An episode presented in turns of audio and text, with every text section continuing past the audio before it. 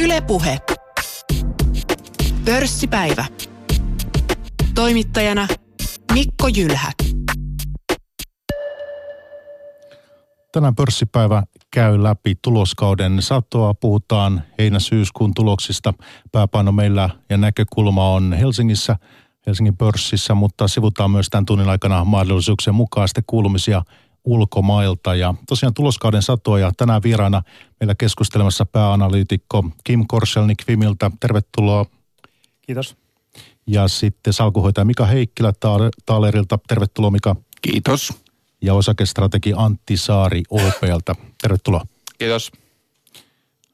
Piirretään pian tätä tuloskauden viivoja Helsingissä ja muuallakin, mutta sitä ennen voitaisiin ihan pari sanaa puhua näistä tuoreista uutisista. Tällä viikolla ollut otsikoissa nämä paratiisin paperit. Muistetaan vielä Panaman paperit ja veroparatiisiepäilyjä ilmassa jälleen. Kim, kun tällaisia uutisia tulee, niin miten tuota, ei nämä ainakaan ikään kuin paranna luottamusta, jos asiaa ajatellaan kansankapitalismin näkökulmasta? No joo, kyllä tietysti ne uutiset varmaan jokainen kokee omalla tavallaan, mutta, mutta jos tämmöisiä epäilyjä on, että veroja kierretään, niin, niin toki ne varmasti sitten vaikuttaa näiden yhtiöiden imagoon ja jos ne on vaikkapa kulutustavarayhtiöitä tai myyvät suoraan kuluttajille, niin varmaan osa saattaa sitten reagoidakin näihin uutisiin jättämällä, jättämällä sitten nämä, näiden yhtiöiden tuotteet ostamatta. No miten ihan henkilökohtaisesti, onko siellä ollut jotain sellaisia yhtiöitä esillä, että mitä sinä seuraat tai sinulle tuttuja tai miten olet näitä alkuviikon uutisia seurannut? No itse asiassa ei, ei, ei sillä niin kuin yhtiötasolla ei tule mieleen sen tarkemmin, että, että siinä oli kuitenkin puhe enemmän noista kansainvälisistä isoista yhtiöistä, että Suomi-yhtiöiden osalta ei, ei semmoisia nimiä tule esille, joita itse, itse seuraan. Joo, siellä on tämä Afarak mainittu, mutta että tässä vaiheessa tosiaan niin kyse on epäilystä. Me ei oteta tässä nyt kantaa, tutkinnat sitten etenee omalla painollaan ja näin, mutta että Mika Heikkilä, niin mitä sä ajattelet näistä uutisista? No e- ehkä ainakin se, että kaikki yhtiöt, jotka jatkossa miettivät verosuunnittelunsa tai tekevät, niin ää, täytyy olla entistä – tai on, on paljon suurempi haaste, koska niin kuin nähdään, niin nämä, nämä tulee julkisuuteen enemmän tai myöhemmin – Eli, eli maailma on siinä vaihe, mielessä avoimempi ja globaalimpi ja, ja, ja tota, siinä mielessä on, on turha yrittää paeta totuutta. Se tekee rikollisen rahan ja tämän tyyppisen rahan niin kuin elämisen paljon vaikeammaksi mitä aikaisemmin. Mutta sitten täytyy muistaa, että, että nyt kun, kun tuodaan näitä nimiä julkisuuteen, niin ää, ennen kuin syytetään tai tuomitaan mistä, niin täytyy olla, olla, olla niin kuin varma siitä, että että että siellä on todella tapahtunut jotain, koska esimerkiksi tyypillinen ihan, ihan verosuunnittelun väline on siinä, että jos ei ole verosopimuksia moneen kehittyvään markkinaan tai ma- maahan, Afrikan maahan tai, tai vaikka Aasian maahan, niin Suomella ei ole verosopimusta. Ja jos yhtiö tekee siellä voittoa, aikoo maksaa tai maksaa sen maan veron, ja, ja sitten Suomessa joutuu maksamaan toisen kerran veron, niin tätä yritetään näillä, näillä tota välimailla vähentää, eli, eli joilla on verosopimuksia näiden kehittyvien maiden kanssa. Eli se ei itsessään, jos, jos sieltä nimi löytyy, niin tarkoita sitä, että on tehnyt yhtään mitään, mitä väärää, mutta on ihan selvä, että, että median kautta, näiden papereiden kautta tulee jokaiselle yhtiölle tarkennettavaksi vielä kerran – että lähdetäänkö näihin mukaan, mutta kun siellä oli jotain laivavarustajia ja muita, niin osa laivavarustajan bisnestä, joka toimii globaalisti, niin sen on hirveän vaikea löytää sitä maata, mistä sitä verotetaan. Tämä kasvattaa kansainvälisen yhteistyön merkitystä, verokantojen yhtenäistämisen merkitystä ja sitä kautta me, jos me ajatellaan, että me voidaan olla niin kuin erillinen saareke, niin ei ole, vaan, vaan haetaan niin kuin kansainvälistä yhteistyötä näissä asioissa. No mites, otetaan Antti vielä, niin OPltä Antti Saari, miten sinä olet näitä viime aikojen otsikoita, millä mielellä seurannut? No onhan mielenkiintoista toki, toki kehitystä seurata, mutta et nimenomaan vähän niin kuin Mika tuossa viittasi. Niin mun Voinko, voinko kauhean, pyytää, että sä puhut vähän enemmän mikrofonia? Mun mielestä olisi kauhean tärkeää, joo, nimenomaan se, että kun näitä epäilyjä tulee, niin ensin katsotaan loppuun, että mitä sieltä löytyy. Että se on vähän valitettavaa osaltaan, että, että usein – usein niin tuomitaan, tuomitaan yhtiöitä pelkkien epäilyjen siivellä ja, ja varsinkin näissä kuluttajayhtiöissä usein saattaa nimenomaan johtaa siihen heikentyvään maineeseen, vaikka loppujen lopuksi välttämättä mitään sitten edes löytyisi. Että tärkeää olisi mun mielestä, että katsotaan nimenomaan loppuun asti tapaus ennen kuin tehdään johtopäätöksiä. Ja, ja toki niin nimenomaan se, että tällaisia löytyy, niin, niin ihmiset voi olla pettyneitä, mutta samaan aikaan se tosiaan puhdistaa pöytää sitten tulevaisuudelta, että vastaavanlainen keinottelu muuttuu joka kerta vaikeammaksi, kun, kun joku tapaus tulee julki. Ja ehkä se vielä voisi lisätä, että, että ne yhtiöt, jotka mahdollisesti saavat jotain kilpailuetua tästä, niin niiden se etu poistuu, kun nämä tulee näkyviin. Eli siinä mielessä läpinäkyvyys, avoimuus on aina parasta markkinataloudelle. Nämähän on pitkiä prosesseja. Jäädään tässä nyt odottamaan, eikä, eikä meillä ole sen äh, tarkempaa tietoa. Ja, ja kun prosessit etenee, niin käydään niitä sitten läpi. Miksei pörssipäivässäkin ja tietysti muuten, muuten sitten laajemmin.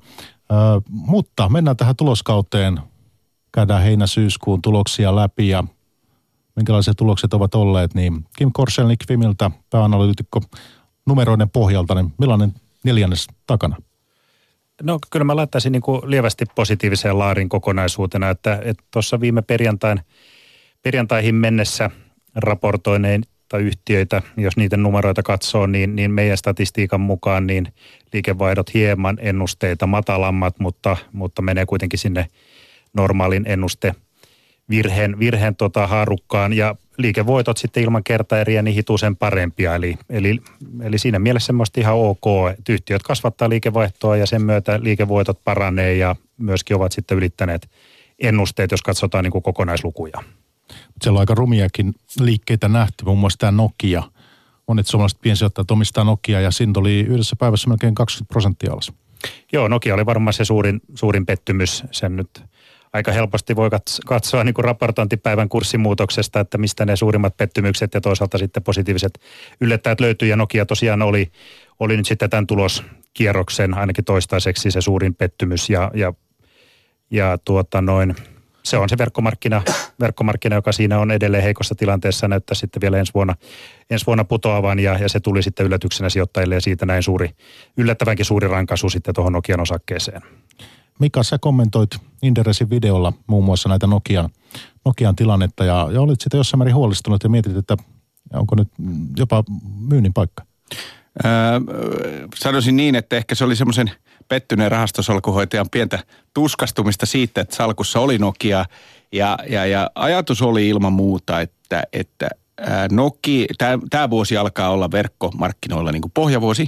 Ericsson kertoi pikkusen positiivisia signaaleja – ja, ja, ja sitten Nokia räväyttää, että ensi vuonna lasketaan, se olisi vielä ehkä mennyt, mutta sinne samaan yhteyteen ää, kirjattiin 500 miljoonaa lisää ää, verkkoyhdistämisiä, jossa sanatarkka lainaus oli, että pieni määrä verkkoja täytyy päivittää Alcatel Lucent Nokia-verkkoihin ja se maksaa taas 500 miljoonaa.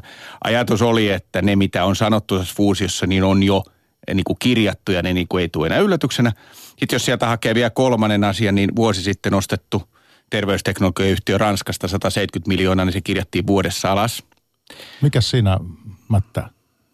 Se on, se on erittäin hyvä kysymys. Ja, ja, ja tota, tämä osavuosikatsauksen luettuna, niin sitten ei kerrottu muuta kuin, että kirjataan alas 140 miljoonaa.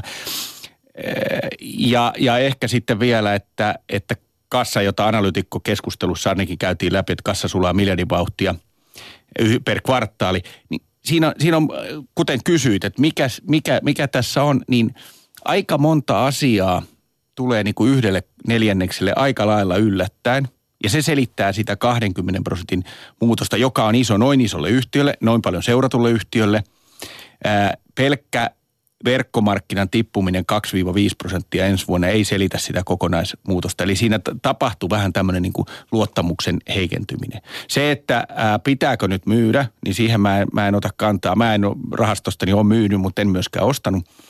Ää, itse asiassa mä oon, oon sitä pähkinyt viimeisen viikon ja vielä tälläkin viikolla, mutta kysymyksen ehkä näin päin, että, että tuleeko seuraavan puolen vuoden aikana jotain positiivista Nokialta – ja mä haluaisin nähdä niitä uusia tuotteita. Niitä, mitä ehkä terveysteknologiasta piti tulla, koska Nokia on kuitenkin teknologiayhtiö. Ja niitä mä haluaisin nähdä.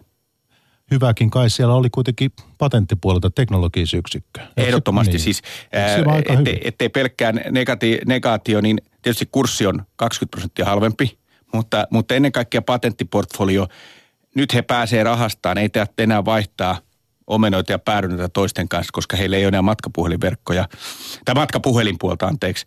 Ja, ja, ja tota, se tuottaa miljardi, 1,2 miljardia euroa per joka vuosi tästä eteenpäin useamman vuoden. Ja, ja se, on, se on erittäin kannattavaa bisnestä. Ja, ja tota, he pääsi Kiinan markkinoille saamaan myöskin patenttituloja. jos Kiinan politiikka nyt muuttuu niin kuin näyttäisi siltä enemmän, että siellä, siellä kunnioitetaan patentteja, niin voi olla, että Nokialle tulee tästä lisää. Eli kokonaisuutena niin, niin, niin se patenttipuoli on ehdottomasti Nokian positiivinen asia ja pitää sitä kantimissa edelleen jatkossakin. Onko Nokia, Antti, sinulle tuttu yhtiö? On toki ja, ja, ja kyllähän se niin kuin, totta kai ennen kaikkea se ohjeistus ensi vuodelle veti vähän mattoa alta, alta nyt sitten, sitten, sitten tota, kun edelleen, edelleen ylärivi menee alaspäin, niin, niin kyllähän se tekee aika vaikeaksi myöskin sitten sijoittajalta, sijoittajalle niin kuin sen tarinan mukaan hyppäämisen, koska ei ole seuraavan vuoden aikana odottavissa juuri mitään kauhean positiivista. Mutta tietysti toi liittyy mun mielestä toi Nokian, Nokian kurssipudotus yleisesti ottaen tähän tuloskauden ilmapiiriin, että kun talouskasvunäkymät on tällä hetkellä hyvät, osa yhtiöiden tulosnäkymät on hyvät, yhtiöistä maksetaan kovempia arvostuskertoimia, niin kyllä sillä on tällaiset yhtiöt, jotka ei pysty sitä kasvua ja, ja tuloskasvua saamaan aikaiseksi, niin niitä on lyöty aika rumalla kädellä. Tästä on paljon esimerkkejä tuloskaudella nyttenkin tota Nokian ohella, että samalla tavalla myöskin esimerkiksi Nordea Autokumpu, Cargotec menee, menee samaan koriin, että siellä oli pehmeitä kohtia raportissa ja, ja myöskin kurssit tuli todella voimakkaasti alaspäin. Kuitenkin on positiivistakin. On, on myös onnistujia. Finnair, Metsä, Mari Mekkokin oli siellä ja, ja Neste tällaisia. On puhuttu muun muassa Finnairin kohdalla siitä, että heillä tämä koko on ongelma, että kun kilpailu kovenee lentoliikenteessä, niin koko on, tulee heillä vastaan. Mitäs muistelisin, että Finnair on sullakin Mika ollut salkussa. On. Se on ollut tämän vuoden tähtiä ja on itse asiassa kuulunut viiden suurimman joukkoon. Se, se lämmitti, lämmitti taas toiseen, toiseen päähän mieltä. Sekä Nesteessä että Finnairissa sen lisäksi, että niitä yhdistää, että ne on valtioyhtiöitä, jotka aina välillä sanotaan, että niistä ei koskaan tule mitään. Sekin, sekin yleistys on sitten taas näiden osalta niin kuin poissuljettava. Mutta huomioarvosta mun mielestä molemmat on tehneet jo vuosia sitten ison strategisen päätöksen. Nesteoililla tämä biodiesel jalostaminen, joka, joka kehitettiin siis Porvoossa, niiden rakentaminen Singaporeen ja Rotterdamiin ja niiden määrätietoinen nostaminen sekä Euroopan että Yhdysvaltain markkinoille. Silloin kun Neste rakensi näitä noin 6-7 vuotta sitten, niin kurssi pyöri alle 10 eurossa. Nyt mennään melkein 50 eurossa. Osoittaa vaan sen, että kun yhtiöllä on hyvä tuote, se päämäärätietoisesti tekee sitä johdon ää, niin kuin, ää, päämäärätietoisella näkemyksellä, niin se voi, voi avata niin kuin portit. Finnair teki ihan saman päätöksen keskittyä Aasian reiteille, tilata isot koneet siihen. Ja nyt me kannetaan siitä hedelmää. Että tämä vähän tuli Finnairilla vähän niin kuin vuotta myöhemmin, kun heillä unohtui näitä lentäjiä. Mutta onko tämä koko sinusta ongelma omistajana? Ää, on se pitkässä juoksussa. Meiltä se, se kummallisuus, että valtio sanoo, että he ei voi myydä Finnairia, ottaa tätä, tätä niin kuin kurssinousua millään tavalla ää, niin kuin kotiin, koska Finnair tarvitsisi syöttöliikennettä Eurooppaan. Johto sanoi siitä aikaisemmin, mutta sen jälkeen johto ei enää kommento, ole kommentoinut, koska ilmeisesti todettiin valtio, että tämä asia on, on niin kuin loppuun käsitelty. Finnair on erinomainen Aasian liikenteen silta Eurooppaan – mutta sitten kun mennään, se, se japanilainen tai kiinalainen turisti ei tule kaikki kunnia Lappi, Lapille tai Helsingille, vaan se matkustaa Roomaan tai Pariisiin tai Lontooseen. Ja niitä yhteyksiä sekä Finnair että Finavia Helsinki-Vantaan lentokenttä tarvitsi kiireesti. Ja siinä mielessä partnerin löytäminen, itse asiassa lentoyhtiöt maailmalla hakee partneroitua tällä hetkellä, ja se on omistuksellista yhteistyötä mun mielestä ehdottomasti Finnairin pitäisi hakeutua. Ja tämä on eduskuntan käsissä, ei Finnairin johdon käsissä. Vielä Kim, mitäs onnistujia sieltä nostaisit esiin, että no, tuliko yllätyksiä? No joo, tota, Mika nosti tuossa Finnairin ja Nesteen tämmöisenä, niin kuin, että he on löytänyt, investoinut ja ollut, ollut tavallaan tehnyt tämän strategisen päätöksen. Sitten ehkä nuo mediayhtiöt on ihan toinen mielenkiintoinen parivaljakko, eli Alma Media Sanoma. Että siellä tarina on tietysti vähän erilainen, mutta aika hankalassa tilanteessa nämä molemmat yhtiöt oli vielä muutama vuosi sitten, erityisesti tietysti Sanoma sanoma sen ison yrityskaupan jälkeen sieltä Hollannista, mutta, mutta nämä molemmat yhtiöt on, on ollut, ollut aikamoisia tähtiä tässä viimeisen parin vuoden aikana ja, ja Alma Media on pystynyt kääntämään tuon digitaalisuuden niin kuin voitokseen, eli, eli siinä mielessä tehty oikeita strategisia päätöksiä sielläkin niin kuin laske, laskevalla markkinalla, tai se perinteinen niin kuin median puolella oleva laskemamarkkina on pystytty kääntämään, kääntämään nousuun. Lähetysikkunassa on tullut kysymys äh, Fortumin tästä Uniper-kaupasta, että se on ollut vähän vastatuulessa tässä, tässä tota, lehtitietojen mukaan. Varantaako se jotenkin Fortumin loppuvuoden tulosta tai tulosta jatkossa? Osaako tähän kysymykseen joku vastata, haluaako? Mä voin ottaa, mulla on Fortumia salkussa ainakin, niin mun, mun pitäisi uskoa siihen. Ensinnäkin loppuvuoden tulosta se ei ee, vaaranna, se kauppa ta- toteutuu, jos se on toteutuakseen, niin ensi vuoden puolella – ja jos ei se toteudu, niin Fortum saa minimissään 750 miljoonaa euroa EONilta korvausta. Jos se kauppa toteutuu, Fortum omistaa 40, onko se 46 vai 48 prosenttia Juniperistä. Ja lopultakin saa sen monivuotisen verkkokassansa käyttöön, joka tällä hetkellä tuottaa nolla tai vähän miinuskorkoa. Ja, ja, ja tota, itse asiassa Juniperin kehitys, jos katsoo sitä markkinaennusteiden mukaan, niin on ollut ihan kohtuullista. Se tekee käyttökatetta varsin kohtuullisesti. Se voi maksaa sen kuudessa vuodessa takaisin sillä tuloskehityksellä, mitä ennustetaan ensi vuonna olevan. Se näyttää Fortumin kannalta varsin fiksulta liikkeeltä, saa he sitten koko, kaupan, koko yhtiön tai, tai osan siitä. Hiilitase nousee, se pitää paikkansa, mutta, mutta tota, silloin meidän täytyy katsoa sitä, että Fortum alkaa määrätietoisesti ajaa kohti sitä, että hiiltä ei esimerkiksi 2030 tarvittaisi sitä määrää, mitä, mitä tällä hetkellä Juniper käyttää. Mun täytyy sanoa, että mä oon kyllä vähän synkemmällä mielellä tuon Fortumin kaupan, kaupan suhteen, suhteen kuin Mika, että – mun mielestä olisi ilman, ilman muuta hyvä, jos se koko kauppa jäisi toteutumatta, koska mun mielestä olisi enemmän haiskahtaa se, että johdolla poltteli raha taskussa ja jotain oli pakko tehdä, että toi on niin kuin täysin vastoin sitä strategiaa, mitä tähän mennessä on ajettu, että halutaan uusiutuvaa energiaa panostaa ja nyt sitten ostaa valtava määrä hiilituotantoa, jonka, jonka tulevaisuus on, on vähintäänkin epäselvä Euroopassa – Eli, eli tota noin, niin, ja, ja samaan aikaan myös tämä ostettu yksikkö on niin kuin erittäin suuri suhteessa itse Fortumiin, että et, tota, niin jos, jos siellä tuota aiheutuu ongelmia, niin se voi kyllä niin kuin olla aika kohtalokasta koko yhtiön tuloskunnon kannalta. Et, tuota, niin, niin, ihmettelen liikettä. Mä ehkä sen verran lisäisin, että Juniperilla on isot vesivoima- ja ydinvoimaosuudet Ruotsissa, eli, eli sitä kautta tulee uusiutuvaa – jos ydinvoima lasketaan, ainakin se lasketaan puhtaaksi, puhtaaksi energiaksi siinä mielessä, se on, tai se on päästötöntä energiaa. Sieltä tulee hiilivoimaa Saksasta, mutta jonkun käsissä se on joka tapauksessa. Ja musta se on ehkä parempi, että se on Fortumin käsissä kuin vaikka tsekkiläisen yhtiö, joka keskittyy pelkästään hiilen polttamiseen, joka olisi ollut aina mahdollista sitä kautta. Mä, mä edelleen verrattuna Fortumin aikaisempaan tilanteeseen, jossa – kassassa oli valtava määrä tuottamatonta rahaa ja sille ei ollut kohdetta, niin musta tämä oli aika hyvin haettu kohde kuitenkin. Mikäli se kauppa nyt suurin piirtein toteutuu. Enemmistö on ymmärtänyt reaktioista mediassa, mitä on ollut kuitenkin ollut varovaisen myönteisiä, mutta sinä Antti kuitenkin otat tätä kriittistä tulokulmaa.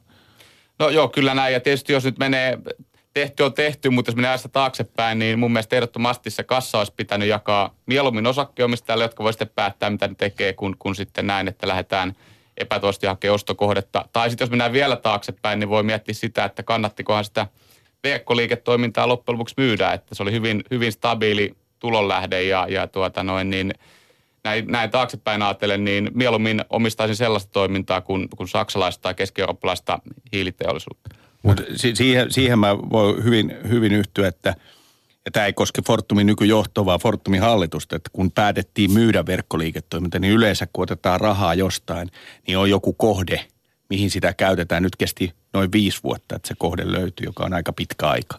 Antin unelmaskenaariossa selvästi kauppa peruntos ja Fortum saisi isot korvaukset ja, ja asia ratkaisi tällä tavoin. No tässä tapauksessa näin kyllä. ja sijoittajat saisi osingot ainakin. Nimenomaan koska sanotaan, että niille ihmisille, jotka sijoittaa Fortumiin, niin voisi kuvitella, että osinko on kuitenkin ihan keskeinen tuota noin, niin kriteeri olla mukana. Mutta ilman tätä kauppaa niin se osinko tulee tippuun vääjäämättä, koska, koska tota, ää, nyky ei ole mahdollisuus maksaa euroja 10 sentin osinkoa, koska tulos on jossain 70 sentti, 6 ja 70 sentin välillä. Menossa pörssipäivä täällä Yle puheessa ja Mika Heikkilä Taalerilta salkunhoitaja meillä tuossa viimeksi äänessä on vieraana täällä ja Antti Saari osakestrategi sitten Opelta ja Kim Korselnik pääanalyytikko Fimiltä. Tällä triolla tänään keskustellaan, käydään läpi tuloskauden satoa ja voitaisiin seuraavaksi tehdä sillä tavoin, että otetaan puheen aiheeksi ja puheenkohteeksi ja käsittelykohteeksi finanssisektori. Sieltä saatiin äh, mielenkiintoisia tuloksia, äh, tämmöiset äh, varainhoitotalot, niiltä aika hyviäkin tuloksia, mutta sitten niin pankeilta ei välttämättä ihan, ihan yhtä hyviä. Esimerkiksi Nordialta hieman per, pehmeä tulos, jos, jos ymmärsin oikein kurssireaktiostakin päätellen. Ähm, Antti, mitäs kun työksesi pankkisektoria seuraat, niin miten summalle tuloksia? No kyllä itse asiassa Suomessa on meiltä isoja pankkeja, muita, muita olekaan enää listalla muuta kuin tuo Nordea, mutta, mutta jos me tarkastellaan pohjoismaisia pankkeja, niin itse asiassa tuloskehitys oli hyvin suotuisaa tässä Q3, että 6 prosentin tuloskasvua kokonaisuudessaan nähtiin ja, ja kaikilla muilla isoilla listatulla pohjoismaisilla pankeilla itse tulos kasvoi paitsi Nordealla. Et Nordeallahan on tällä hetkellä oikeastaan kaksi, kaksi rasitusta, että toinen on se, että siellä tehdään niitä mittavia panostuksia IT-infrastruktuuriin, joka on kasvattanut kustannuksia todella tuntuvasti ja, ja nythän yhtiö sitten niin neljännen kerran vuoden aikana nosti kustannusarvioita ja tämä on varmasti se iso syy, mihin sijoittajat petti ja petty ja minkä takia kurssi tuli alaspäin. Mutta toinen asia myöskin on sitten se, että kyllähän Sampo Nordean suurimpana omistajana niin ikään kuin on pyrkinyt muodostamaan Nordeasta vähän samantyyppistä tapausta kuin itse Sampostakin, eli ajatuksena se, että osinko kasvaa vuodesta toiseen aina ikuisesti.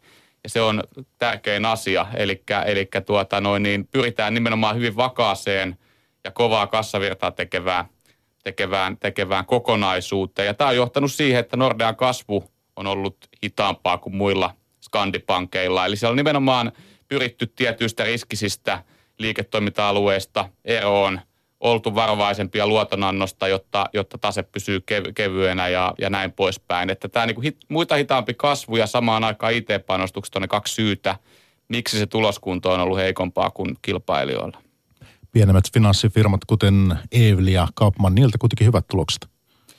Kyllä jo, että tuo sijoituspuoli sinällään tuntuu, tuntuu tällä hetkellä vetävän. Että sanotaan, että kaikki yhtiöt, joilla on niin kuin tarjota jotain vähän normaalista poikkeavaa ja kiinnostavaa, niin totta kai tämmöisessä ympäristössä, kun on pitkään noustu ja kurssit on korkealla, niin ne myy hyvin. Ja, ja totta kai Capmanin private equity-toiminta nimenomaan on tällaista, plus sitten näiden pienempien, pienempien tuota rahastoyhtiöiden tuotteet, niin usein, usein myöskin osuu tähän samaan koriin pankkisektorista Nordea on kertonut vähentävänsä tuhansia, noin 6000 työtehtävää, ei siis työpaikkaa, mutta on puhuttu työtehtävistä.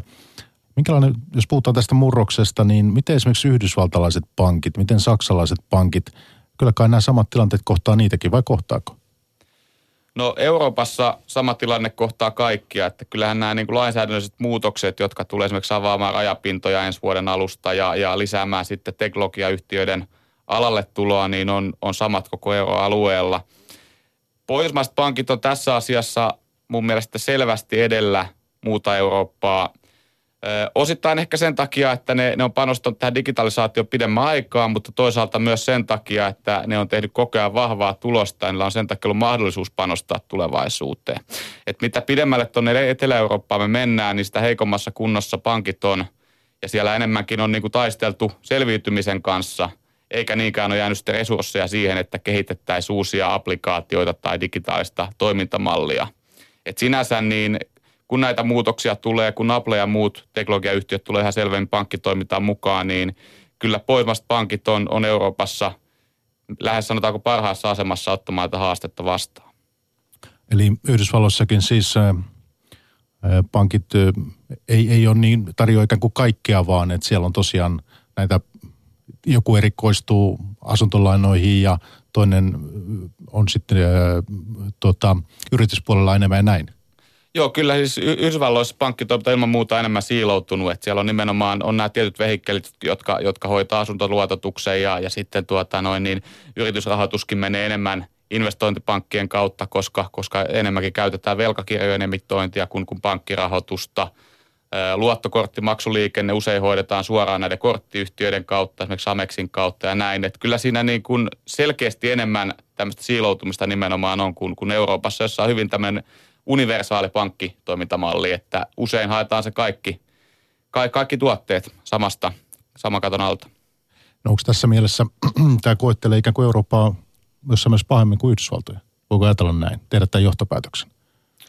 Kyllä tietyllä tapaa ehkä, ehkä, ehkä näin voi ajatella, ajatella, mutta että samaan aikaan mun mielestä on hyvä muistaa, muistaa se, että varsinkin Pohjoismaissa niin, niin pankit tekee maksuliikenteellä noin 5 prosenttia tuotoistaan. Ja, ja maksuliikennehän on nimenomaan se osa-alue, mihin, mihin tulee eniten kilpailua teknologiapuolelta. Tulee, tulee Apple Paytä, tulee erinäköisiä eh, pieniä teknologiayhtiöitä, jotka tarjoaa maksuliikenneratkaisuja ja vastaavaa. Ja, ja tosiaan niin varmasti pankit tulee tällä saralla häviämään bisnestä, mutta se ei ole sitten kokonaisuuden kannalta enää niin keskeisessä asemassa. Et paljon, paljon, paljon tärkeämpää on se, että pystytään pitämään se perus rahoitustoiminta hallussa ja, ja sen ympärille sitten luomaan syvempää asiakassuhdetta. Tulee sitten erinäköiset neuvontapalvelut, sijoituspalvelut, säästämisen tuotteet, kaikki tämä.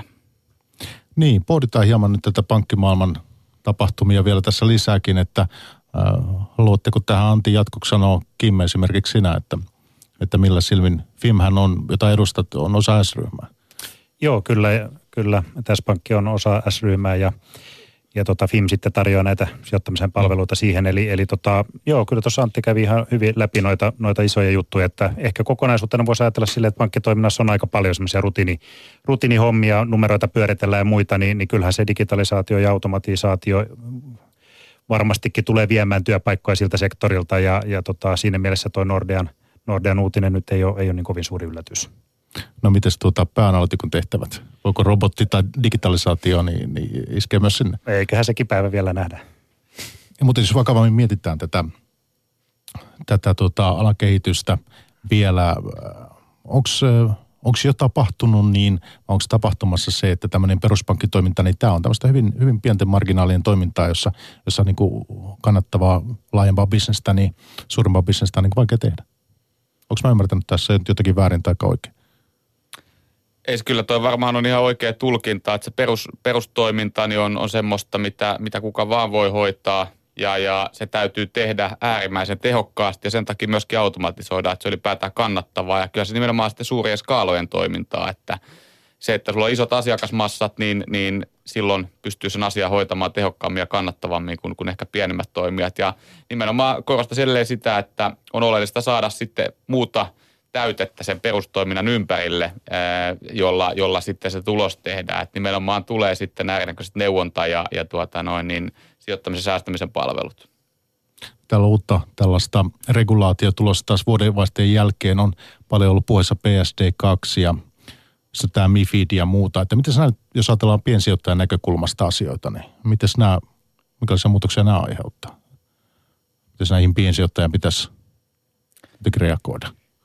No sanotaan, että, että piensijoittajan ei mun mielestä että kauheasti kannata, kannata noiden kanssa äh, sinänsä vaivata päätä. Se, että miten noin vaikuttaa pankkien tuloksiin, niin, niin siitä, siitä on tota noin, niin aika vaikea tehdä sarvauksia, koska noin tulee, tulee tota noin, muuttamaan koko, sanotaanko tämä ansaita mallin sijoituspalvelupuolella tuo MIFID 2, eli jatkossa tarkoittaa sitä, että – meklaripalvelu sekä, sekä sitten analyysi täytyy hinnoitella täysin erillään toisista. Ja tämähän on enemmänkin ehkä sellainen asia, mikä pääsee tuon instituutio välitystoiminnan muuttaa, muuttaa tuota, no niin hyvin, hyvin selvästi, mutta että uskoisin, että piensijoittajilla muutos ei ole kovinkaan suuri, eli, eli edelleenkin maksetaan, maksetaan tuota, no niin jonkinnäköistä kuukausitaksaa taksaa tuota, no, tutkimuksesta. Ja sitten kauppakohtaisesti – tuota noin, niin osakekaupoista. Eli en usko, että tilanne muuttuu kovin paljon ja ainakin meillä Opella niin, niin ihan tähän normaaliin säilytys, säilytysmaksuun niin sisältyy analyysipalveluja tällä hetkellä, että tilanne ei varmasti muutu sen osalta paljon. Tosiasia kuitenkin on se, että aika monet Helsingin pörssiyhtiöistä pienemmistä on ilman seurantaa. ymmärtääkseni yli 20 prosenttia, että se on aika monen luku kuitenkin.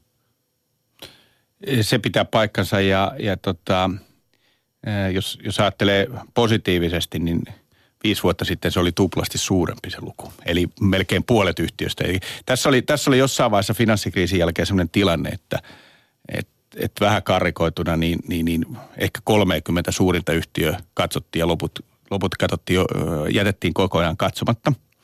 Ää, nyt jo mainitsemasi Inderes, joka, joka on siis, ei, ei ole välitystoimintaa, niin on, on tullut aika paljon sinne pie, pieniin yhtiöihin ja tehnyt siellä niin kuin aktiivista työtä. Ää, markkinatalous on siitä hieno väline, että jos johonkin syntyy pelikentälle tilaa, niin joku tulee ja täyttää sen. Jos se on kannattavaa. Ja liittyen tuohon, me ei kukaan oikein ihan tarkkaan tiedetä, mitä MIFID 2 nyt sitten ensi vuonna tulee käytännössä muuttaa. Se, se me tiedetään pelisäännöt, että me ruvetaan maksamaan tutkimuksesta erikseen, kaupankäynnistä. Tämä ää, tuo läpinäkyvyyttä, tämä pilkkoo enemmän niitä asioita, mitä tähänkin mennessä on jo, on jo seurattu. Ainakin me ollaan katsottu, katsottu välittäjittä ja, ja kaikki muut, että se kokonaispalvelu on kunnossa. Nyt me pilkotaan se erikseen. Läpinäkyvyys tuo tietysti sitten tietyn vaatimuksen siitä, että, että, että kilpailu siinä mielessä kiristyy ja, ja Antti ja Kiminkin sanomisiin siihen peruspankkityöhön, niin tämmöiset tehtävät – automatisoidaan, niistä tulee helpompia. Ja sitten kun äh, sanotaan, että ne menee työpaikat, mutta se on vähän sama kuin, kuin ne, eh, mitä me tehdään kännykällä tänä päivänä. Jos me tilataan matkoja, niin matkatoimistot, jotka ovat räätälöivät matkoja, niin pärjäävät. Mutta ne, jotka myyvät lentoja suoraan, niin ne ottaa ihminen netistä. Voi hyvin olla, että asuntolaina tilataan viiden vuoden päästä netistä mahdollisimman pienellä marginaalilla. Mutta yksi asia, mikä pankeilla säilyy, on tietysti se asiakastuntemus, luottamus – pankkeihin ja se täytyy tehdä. Ja sitten ää, tässä ympärillä kehittyy ihan uudenlaisia palveluntarjoita. Me ollaan nähty jo nyt. Taaleri on varmaan yksi niistä, mutta, mutta ää, me ollaan mukana ää, omalla tavallamme siinä ekosysteemissä ää, osakkuusyhtiöiden kautta, mitä, mitä me omistetaan. Ei olla operatiivisessa toiminnassa, mutta me halutaan nähdä, että tänne syntyy. Kun puhuttiin tuossa Saksan ää, niin kuin pankkisektorista, niin siellä on ollut hirveä jähmeä pankkisektori. Jos te katsotte, miten Deutsche Bankin markkina-arvo on käynyt, se on niin kuin rapistunut. Ja sinne on tullut sellaisia pankkeja, joita ei vielä viisi vuotta sitten ollutkaan, niiden markkina-arvo on monta miljardia. Ja, ja, ja tota, ne on noussut ihan, ihan niin kuin uusina toimijoina, ja tämä, tämä muutos tulee olemaan, olemaan semmoinen, joka ravistelee vanhaa pankkisektoria. Ketterät, innovatiiviset – ja muut, muuntautumiskykyiset pärjää edelleenkin. Mutta eh, kaikki mä muistan, on helppo sanoa tässä, että muuto, muu, tee muutoksia. Mutta se oikeasti se muutos tarkoittaa sitä, että mun täytyy eh, katsoa muita työaikoja, mun täytyy hyväksyä uudet työvälineet, mun täytyy hyväksyä, että kaikki ei tuukkaan ihan samalla tavalla ja olla innovatiivinen. Ja se ei ole, se ei ole kaikkein helpoin. Saneeraaminen on paljon helpompaa kuin innovatiivisuus.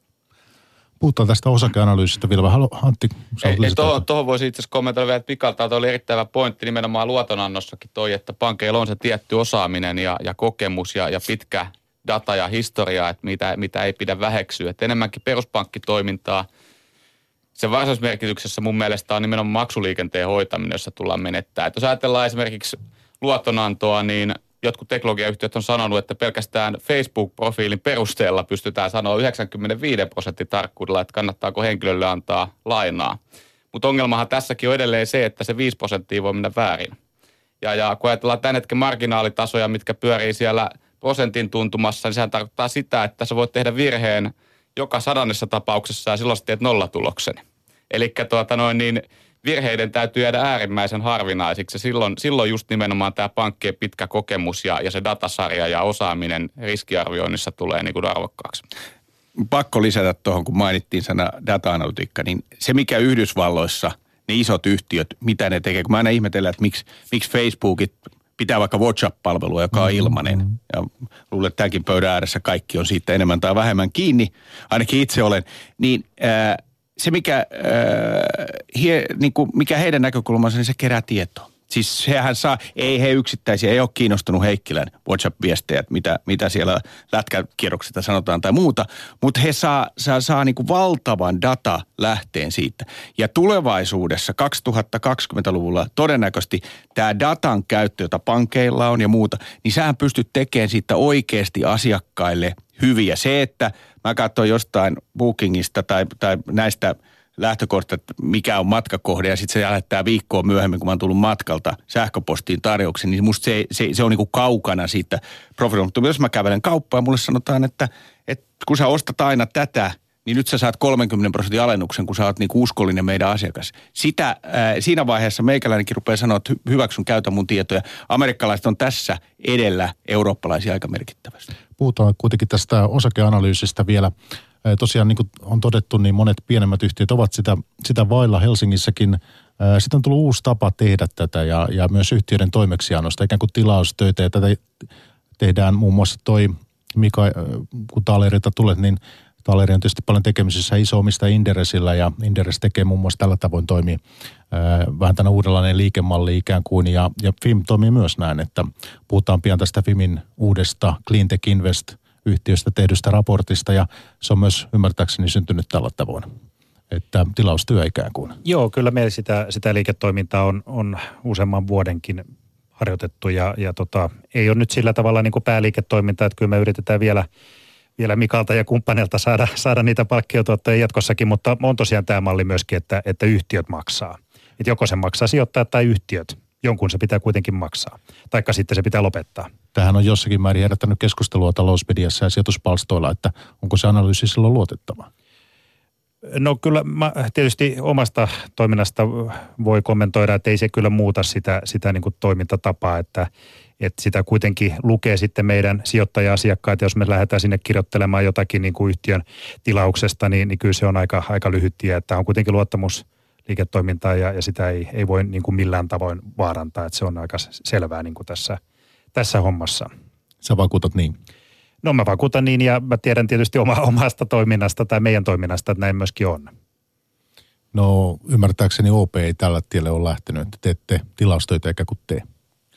Ei ole ainakaan toistaiseksi vielä, vielä tehty, että tuota noin, niin, mutta samaa mieltä kyllä siinä mielessä, että ei se mun mielestä sitä uskottavuutta sinällään nakera, koska, koska kyllähän, kyllähän tuota nimenomaan, jos, jos asiakkaalle rupeaa mitä vaan kirjoittelemaan, niin se loppuu hyvin äkkiä se toiminta siihen. Ja, ja samaan aikaan myöskin – yhtiöille mun mielestä usein on tärkeämpää se, että heitä seurataan kuin se, että mikä se suositus on, koska siitähän on paljon tehty, tehty tutkimuksia maailmallakin, että pelkästään se, että yhtiötä seuraa analyytikko, niin nostaa kaupankäyntivolyymiä, nostaa kurssia ja kasvattaa sen yhtiön näkyvyyttä ja kiinnostaa yhtiötä kohtaa.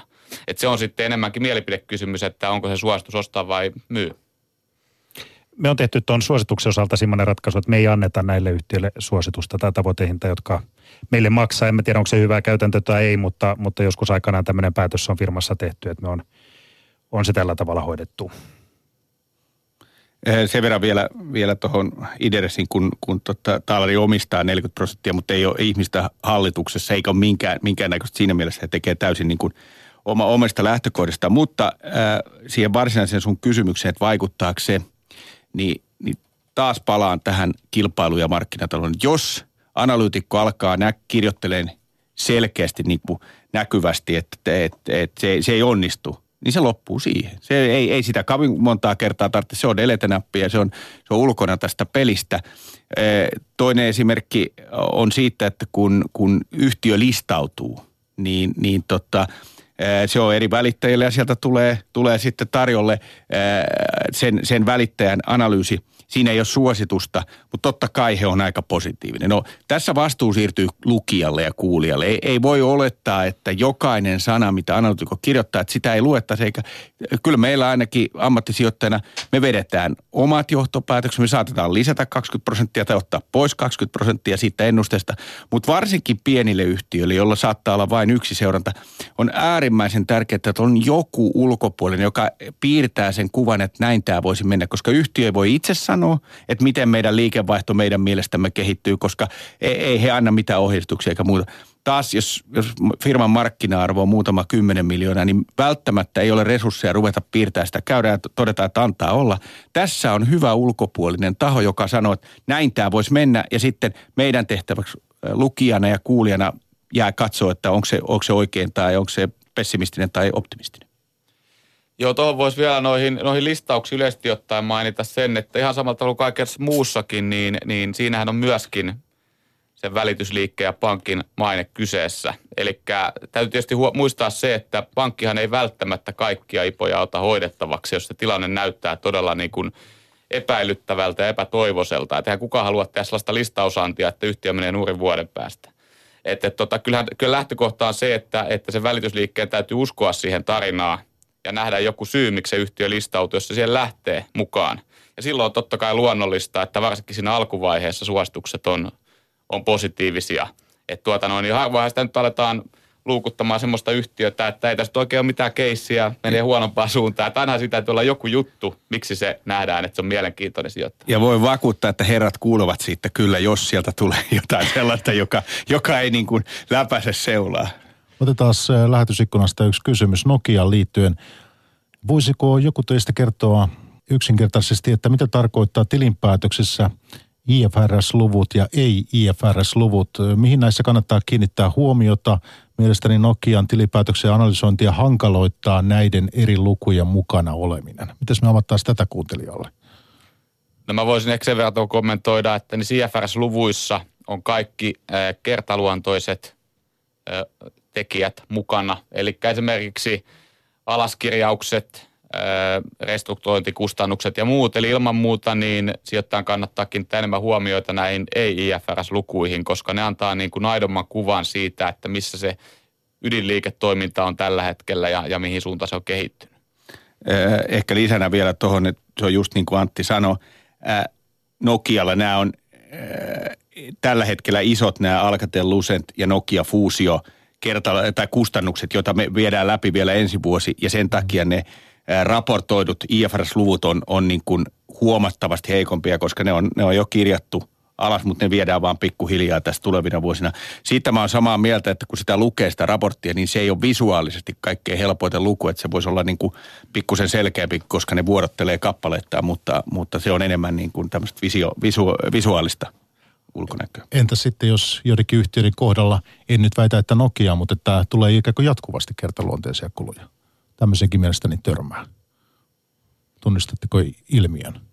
Joo, kyllähän niitä, muistaakseni tiedolla ainakin on, on pitkään ollut, ollut näin, että niitä niin sanottuja kertaluonteisia, ehkä ne sitten on niitä, mutta jos niitä tulee jatkuvasti, niin tietysti voi vähän sitten kysyä, että onko se sitten jo siihen liiketoimintaan niin kuin liittyviä kuluja, joita nyt sitten sattuu tulemaan aika säännöllisesti, mutta tämä on tietysti tietysti sille ulkopuolelta aika hankala, hankala katsoa, että varmaan siinä pitää katsoa vähän molempia lukuja, vähän katsoa kassavirtaa ja muuta, muuta myöskin, ettei pelkästään sitä, sitä niin kuin raportoitua liikevoittoa tai sitten liikevoittoa ilman kertaeriä, että ehkä semmoinen niin kuin kokona, kokonaisuuden niin kuin hahmottaminen tämmöisissä tapauksissa on ihan paikallaan. Mä tunnistan tuon saman ilmiön ja, ja mulle on aina niin, että jos itse asiassa aika usein tahtoo olla sellaisissa, jotka tekevät projektiliiketoimintaa, niin ne on kummallisesti, ne projektit ovat kertaluontoisia – mutta kun sen firman business on, on hoitaa niitä projekteja, niin ää, tulee leikkisästi, että kohta kerrotaan liikevaihto ilman kuluja on sama kuin, kuin, kuin tulos. E, mulle se kertoo, ei, ei niinkään niiden lukujen kautta, vaan kertoo siitä, että nyt ei oikein hallita sitä perusbisnestä. Että et jos sulla on projekti, eli sä otat vaikka isoja, tässä on ollut muutamia hyviä esimerkkejä, jo isoja ää, kauppoja otettu, ja sitten on mennyt kustannukset totaalisesti yli, niin sitten ne on kertaluontoisesti kirjattu alas. Jos niitä tulee kolme vuotta peräkkäin, niin sitten, sitten ei hallitse sitä perusbisnestä. Ja sitten täytyy miettiä, että onko se projektiliiketoiminta oikeassa paikassa. Ja, ja enemmän kuin se yksittäinen luku, niin se kertoo siitä yrityksen tilasta ja osaamisesta. Just näin, ja kyllähän tuossa täytyy myöskin todeta se, että mun mielestä projektiliiketoiminnassa kuuluu sen toiminnan luonteeseen, että välillä joku keissi menee pieleen. Että et voi vähän niin kuin ehkä kyseenalaistaa sen, että onko se oikeasti kertaluontoinen kustannus. Se on totta kai kertaluontoinen kustannus, jos yhtiö tekee jotain restrukturointia ja sen takia tulee kuluja, mutta että jotkut yhtiöt kyllä ehkä vähän liian köykäsi perustein käyttää tätä kertaluontoisen kustannuksen määritelmää. Ja, ja samalla kun tuossa alussa puhuttiin Finnairista, millä nyt kieltämättä menee hyvin, mutta aina vähän huvittaa se, kun lentoyhtiöt laittaa esimerkiksi lakkokustannukset kertaluontoisiksi, koska niitähän yleensä on joka vuosi. Et mun mielestä se kuuluu keskeisenä osana siihen liiketoiminnan riskiin, että niitä tulee ja, ja se on hyväksytty. Vielä tuohon kuuntelijalle sen verran, että siis te painotatte nyt Nokia-kohdalla ei IFRS-lukuja, että ne on tärkeitä. Kyllä. Kyllä. Vastaus kysyjälle saatiin siinä. Sitten meillä on kymmenen minuuttia vielä pörssipäivän jäljellä tässä ja pääanalyytikko Kim Korselnik Fimiltä voitaisiin jatkaa sillä tavoin, että te olette tehnyt Cleantech Invest-nimisestä yhtiöstä. Tämän, tämän raportin tuli tuossa lokakuussa, muistanko oikein ulos? Joo, kyllä. Ja tämmöinen vähemmän puhuttu julkisuudessa oleva pieni yhtiö, sijoitusyhtiö, onko tämä yritys kiihdyttämöön, miksi tätä pitäisi luonnehtia? Että Joo, tota, hän itse asiassa tänään ilmoitti muuttavansa nimeään, nimeänkin ja, ja, ja siitä nimestä on tarkoitus pudottaa pois se invest-sana ja sitten se ensimmäinenkin sana siitä vielä muuttuu, mutta, mutta varmaan siinä ideana on se, että he ei ole pelkästään niin kuin sijoitusyhtiö, vaan he, he kokee ja, ja tekevätkin niin, että he ovat siinä operatiivisessa toiminnassa mukana niissä yhtiöissä, joihin sijoittavat. Eli, eli eivät ole, ole pelkästään ikään kuin antaa, antaa rahaa näille kasvuyhtiöille, vaan ovat myöskin siinä liiketoiminnassa sitten mukana. Eli, eli kehittävät ja, ja, ja tota, sijoittavat tämmöisiin yhtiöihin, jotka sitten energiasäästöä ja, ja resurssitehokkuutta parantaa. Puhutaan niistä.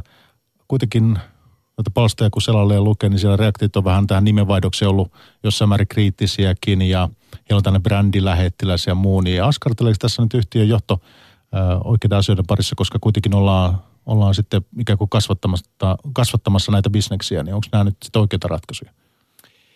No kyllä mulla niin kuin luotto on, on siihen yhtiöjohtoon ja, ja partnereihin, että he tekevät oikeita asioita. Ja tässä on varmaan kysymys siitä, että, että tämä nimenmuutoshan vaatii yhtiökokouksen päätöksen, mutta heiltä on, on tämän kuun lopussa ilmeisestikin tulossa tämmöinen strategiapäivitys ja mä luulen, että tämä nimenvaihdos liittyy siihen, että mitä silloin tullaan kertomaan yhtiö vähän pidemmän aikavälin tavoitteista ja, ja tota, se varmaan aukenee sitten paremmin myöskin tämä, tämä nimenvaihdos, kun, kun tämä koko strategiapäivitys saadaan, saadaan ulos. No käydään sitä portfolioa hieman läpi. Siellä on monenlaisia äh, ihan mielenkiintoisia yhtiöitä. Niistä ehkä nostaisin ensimmäiseksi. En tiedä, oletko samaa mieltä, mutta yksi ainakin kiinnostavimmista on tämmöinen Nokart-niminen energia-alan yhtiö.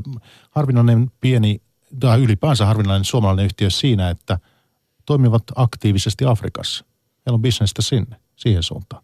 Joo, kyllä vaan. Eli, eli tota, nojaa niin uusiutuvan energiaan, tekee tämmöisiä, muun muassa tämmöisiä niin kuin hybridivoimalaitoksia. Että se Sambian iso tilaus, jonka he sai tuossa vuoden alussa, niin... Oliko se 200 miljoonaa? Se oli 200 miljoonaa taalaa, joo. Eli se oli tämmöinen niin kuin aurinko-diesel-hybridivoimala ja, ja tota noin, ylipäätänsä tuo Afrikan sähköistäminen on, on yksi semmoinen iso, iso juttu, joka tässä on, on niin kuin edessä ja, ja yhtiö on, on siellä – ensimmäisiä askeleita ottamassa ja, ja tota noin ihan, ihan isojakin askeleita, jos miettii noita lukuja suhteessa sen yhtiön kokoon, niin, niin valtavan kokoinen projekti. Että se tulee tämmöisen sokeri, sokeriplantaasin yhteyteen, tämä, energia, ää, energia niin kuin, tai voimatuotanto, energian tuotanto, ja he on, on mukana siinä osiossa sitten tätä isoa projektia.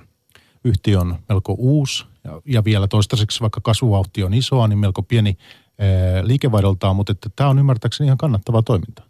Joo, kyllä yhtiö on, on kannattava ja, ja kasvanut tässä niin kuin vuosien mittaan ja niitä projekteja on toki muuallakin kuin, kuin tuota noin Afrikassa, että muistaakseni ainakin Aasiassa on ollut jotakin. Eli, eli tota, siinä mielessä kyllä niin kuin tätä, tätä toimintaa jo pidempään tehnyt, mutta, mutta tämä vuosi nyt sitten oli tosiaan niin kuin merkittävä tämän valtavan tila, tilauksen myötä. Valtava harppaus. Ja no Kart, onko tämä nyt sitten – Cleantech Investin toistaiseksi niin kuin portfoliossa se mielenkiintoisin keissi? Joo, kyllä se varmasti, niin kuin jos miettii sitä yhtiön arvoa ja, ja mistä se sitten voi tulla, tietysti tämmöisten varhaisten, varhaisen vaiheen yhtiöiden, listamattomien yhtiöiden niin kuin ennustaminen ja arvomääritys on tietysti hankalaa ja, ja siihen liittyy tietysti monia niin kuin epävarmuustekijöitä, mutta ainakin se meidän arvion mukaan niin tämä on, on selkeästi se arvokkain osa, osa tuota cleantechia ja, ja siinä mielessä tärkeä seurattava, että miten ne projektit etenee. No mitäs muuta mielenkiintoista nostaa sitten sieltä esille? Rescue Club on tämmöinen eh, elintarvikealan tai, tai ruu, ruokaan liittyvää bisnes tekee he ja, ja tänne kuluttaja eh, toiminta on heillä ja sitten siellä on tämä niin Energize. Listautui itse asiassa eh, tuonne Tukholman pörssiin vastikään. Joo, kesäkuussa muistaakseni listautui sinne ja oli, oli itse asiassa ensimmäinen, ensimmäinen heidän portfoliostaan – lista, anteeksi toinen, siinä oli Savo Solar oli aikaisemmin, mutta, mutta tosiaan listautui tuossa kesä, kesäkuussa ja, ja tota, tekee tämmöisiä niin energiasäästöratkaisuja tuonne paineilma järjestelmiä käyttävään teollisuuteen ja, ja siinä on aika, aika monennäköisiä tai aika moni teollisuuden ala käyttää paineilmaa ja, ja tosiaan näillä heidän, heidän algoritmeilla ja järjestelmillään pystytään sitä sähkönkulutusta siellä, siellä tota alentamaan ja, ja asiakkaina on, on isoja, isoja tota toimijoita ja viimeksi muistaakseni Scania otti, otti käyttöön tai ottaa käyttöön heidän järjestelmänsä tuolla Ruotsissa. Entäs tämä Rescue Club? Joo, siinä ideana on tätä ruokahävikkiä, ravintoloiden ruokahävikkiä pienentää sillä tavalla, että meillä jokaisella olisi mahdollisuus olla tietoinen niin tämmöisistä niin kuin ruoka-annoksista, jotka, jotka muuten päätyisi päätyisi sitten roskikseen ravintoloissa, niin, niin niitä sitten myydään, myydään tuota kuluttajille edullisempaan hintaan. Ja, ja siinä tietysti ravintolan näkövinkkelistä saadaan kuitenkin joku hinta sille annokselle, joka muuten tosiaan menisi, menisi niin kuin hävikkiin ja, ja kuluttaja sitten saa, saa edullisesti, edullisesti näitä ravintola-annoksia. Ja, ja tota, kasvaa todella nopeasti ja, ja nyt sitten tällä hetkellä laajentuu tuonne tonne Saksaan erityisesti ja, ja se on tietysti iso markkina. Ja jos siinä onnistuvat, niin, niin, niin saattaa, saattaa tulla hyvinkin arvokkaaksi yhtiöksi.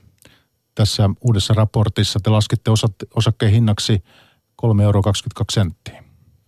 Joo, kyllä, eli se perustuu siihen meidän niin kuin arvio näiden yhtiöiden niin kuin näkymistä ja, ja mikä riski tavallaan liittyy siihen, että toteutuuko nämä kunnianhimoiset haaveet ja, ja tavoitteet näille yhtiöille, että nehän on, on, on tosiaan tämmöisiä yhtiöitä, jossa, jossa tavoitellaan niin kuin voimakasta kasvua, mutta siihen tietysti liittyy iso riski ja se on kyllä pyritty huomioimaan tuossa analyysissä, analyysissä ja tähän arvoon on sitten päädytty.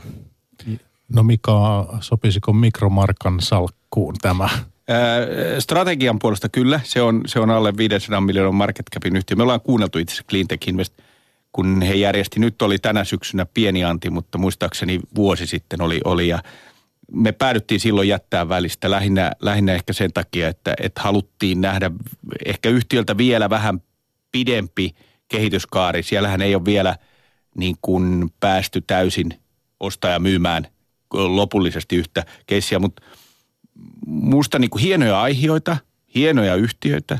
Ja sitten yksi sellainen, sellainen mistä tykkään, niin näin pörssi-ihmisenä, niin tässä näkee hyvin, kuinka markkinatalouden kautta voi vaikuttaa hyviin asioihin. He vie niin kuin aiheita eteenpäin ja, ja se, on, se on kuitenkin yksi osa, osa tätä asiaa, että se, siellä, silloin kun markkinaton joku on vastuussa siitä, että tehdään niin kuin taloudellisesti järkeviä investointeja – ja sitten samalla parannetaan niin kuin asioita. Mutta meillä ei ole salkussa tätä kuitenkaan, että katsottiin ehkä vähän liikaa, liikaa vielä, haluttiin nähdä enemmän, enemmän tuloksia. Tässä on pari minuuttia aikaa pörssipäivässä vielä meillä. Voitaisiin tehdä ihan lyhyt outlook. Tässä on viimeinen neljännes on pian puolivälissä itse asiassa, niin miltä se näyttää tuota, finanssisektorilla ja muutenkin Antti Saari OPstä. Öö, miten tämä vuoden loppu, niin millä mielin seuraavat?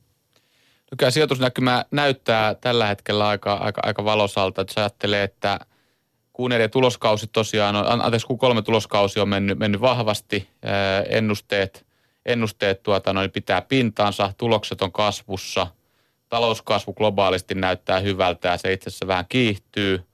Keskuspankkipolitiikka on hyvin ennakoitavaa, siellä ei ole nähtävissä, että tulisi mitään äkkinäisiä liikkeitä – inflaatiotaso matala sekä Euroopassa että Yhdysvalloissa, että, että tuota, niin korotkaa tuskin nyt lähtee mitenkään valtavasti laukkaamaan tässä, että kyllä tässä aika positiivisella mielellä, mielellä tuota, niin varmasti edetään loppuvuosi. Et tuota, arvostustasot on korkeat niin kuin ollut pitkään, mutta ö, toki niin sanotaan, että se, niiden, sanotaanko, että kurssien kääntyminen mun mielestä vaatisi jotain isompia ongelmia fundamenttipuolella. Et pelkästään se, että arvostukset on kovat, niin se ei ongelma niinkään, kun tulokset kasvaa. Antti Saari OPstä ja sitten Mika Heikkilä Taalerilta ja lyhyt kommentti. Loppuvuosi näyttää vähän niin kuin tämä päivä Suomessa. Aurinko paistoi, oli kaunis, kaunis aurinkoinen, mutta me ollaan nousun loppupuolella marraskuussa, eli tätä juhlaa ei, ei voi jatkua ihan loputtomasti. Ja vielä Kim Korselnik, pääanalyytikko Fimiltä. Joo, positiivisella mielellä kuitenkin talous kasvaa, yhtiöiden tulokset paranee ja, ja korot on samalla nollassa, niin, niin kyllä tässä vielä vielä uskoisin, että nousua on, nousua on vielä edessä. Pörssipäivä kiittää tältä erää ja palaa sitten ääneen seuraavan kerran kahden viikon kuluttua. Sijasta. Ylepuhe. Pörssipäivä.